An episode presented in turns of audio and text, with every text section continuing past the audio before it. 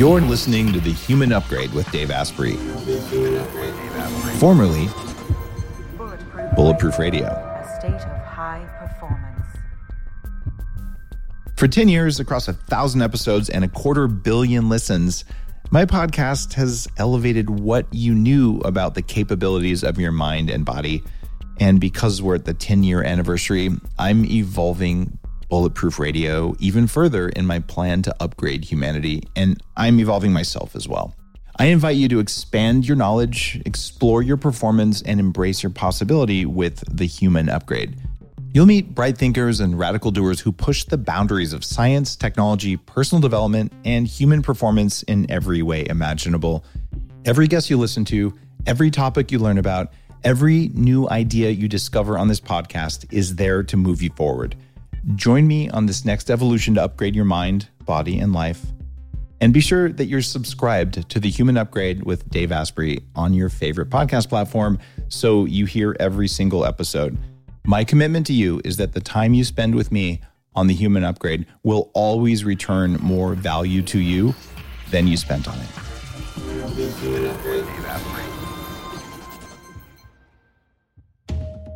Welcome to another edition of Cool Facts. We're right in the middle of the awkward teenage phase because this is Cool Facts number 16. Hopefully, my voice won't crack right in the middle of it. At the seventh annual biohacking conference in Florida last month, I had a chance to walk around and ask people what they thought of Cool Facts.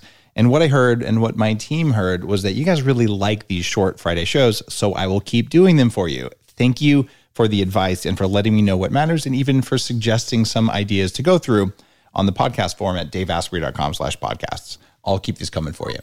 This cool fact is about the relationship between autoimmunity and pain.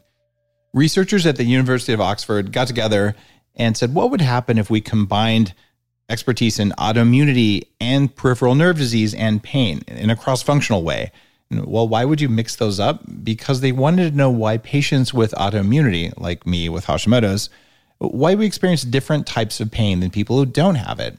And autoimmunity is a major issue in high performing people because we tend to push ourselves harder. It turns out there are two antibodies that you'll most often find in autoimmunity called Caspr2 and LGI1. These two proteins live on the membrane of your cells in your central nervous system, and they actually cause a lot of autoimmune symptoms. Many people with autoimmunity do have pain, but the source and the type of pain have been totally a mystery until now. Researchers found that people expressing Caspr2 antibodies have more pain and it's longer lasting. Meanwhile, people with LGI1 antibodies respond way better to immunotherapy. Well, what does this mean for you? Well, if you have pain all the time and you have autoimmunity, maybe we'll be able to figure out what to do about it. You can turn down allergies. In fact, sometimes allergy medication, because of autoimmunity, can reduce pain, but we're going to be able to better target treatments for you. We're right at the beginning of an incredible renaissance in our ability to have very fine grained control over your immune system.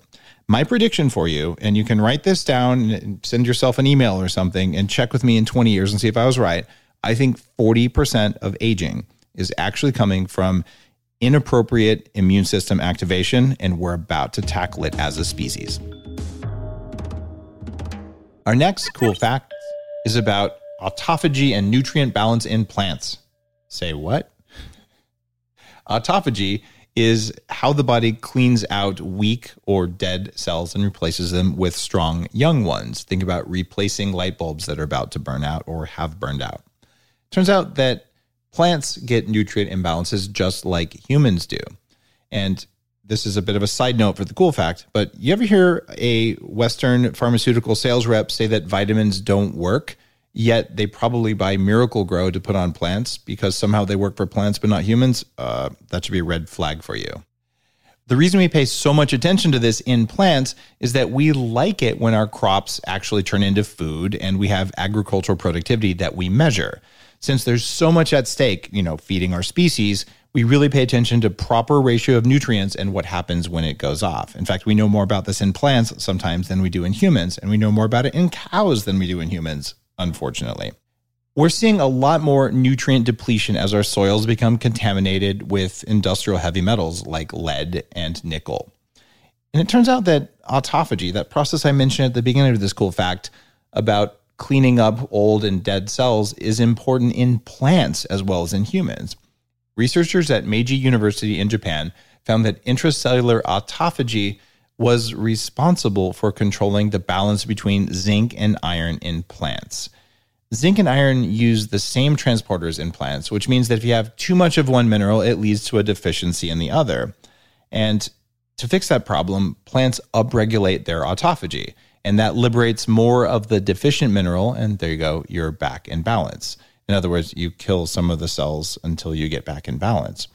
What does that mean for you?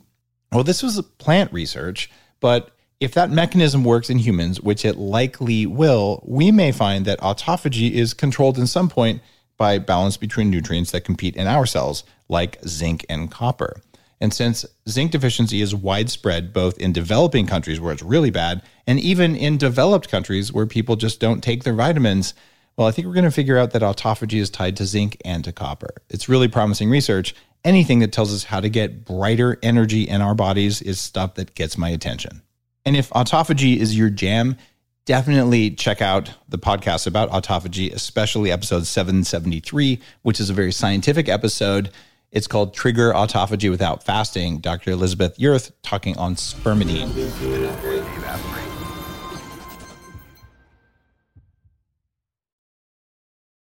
Our next cool fact is also about autophagy.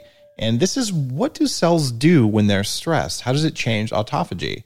One of the things that autophagy does is it breaks down cells, but it doesn't just break them down and flush them away.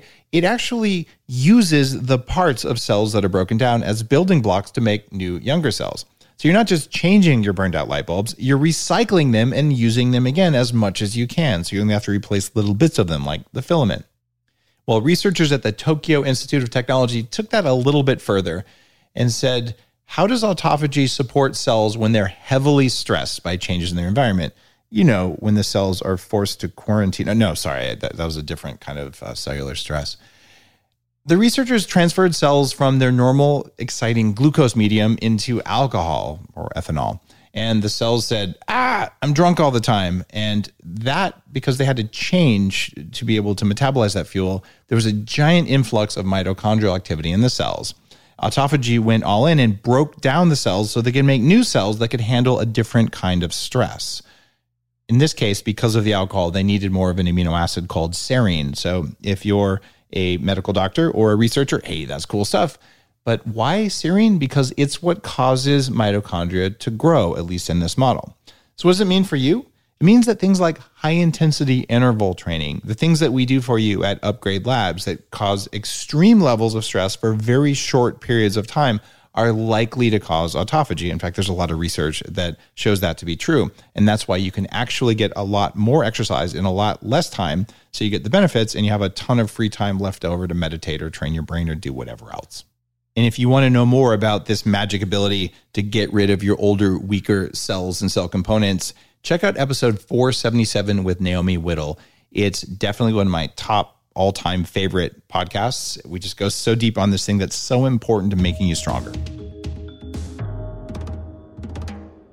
Your next cool fact is about genes that prevent obesity and maybe cause obesity.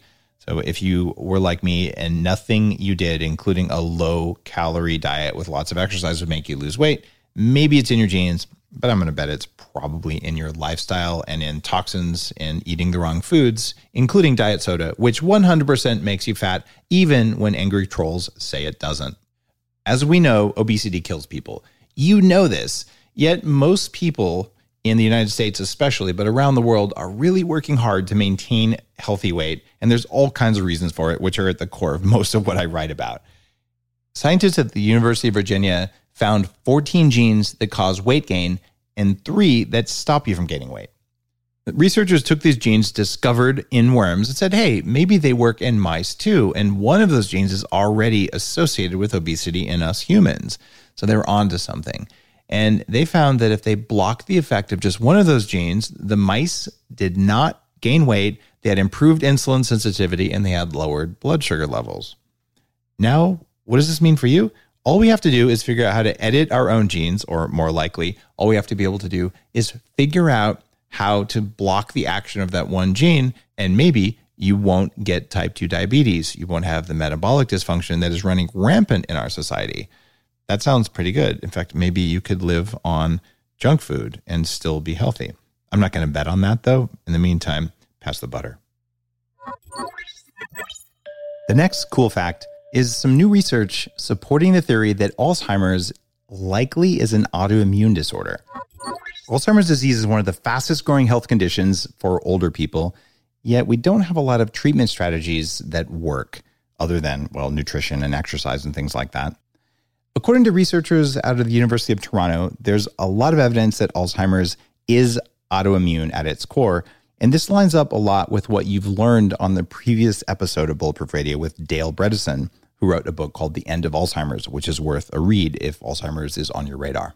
The researchers found autoantibodies in the cerebral spinal fluid of Alzheimer's patients. And those autoantibodies mean that there's an autoimmune reaction happening. And that causes neuroinflammation, which causes the death of neurons or the destruction of synapses that connect your neurons. Now that we know it may be an autoimmune condition, let's fund that research. And that should quickly lead to new treatment options so that if someone has Alzheimer's disease, we can reverse it more quickly. And if someone is at risk of Alzheimer's disease, they just won't get it at all. And by the way, in 1986, the first paper showing that low dose oral nicotine is a treatment for Alzheimer's disease was published out of Vanderbilt University. There are some things that work, they just aren't patentable.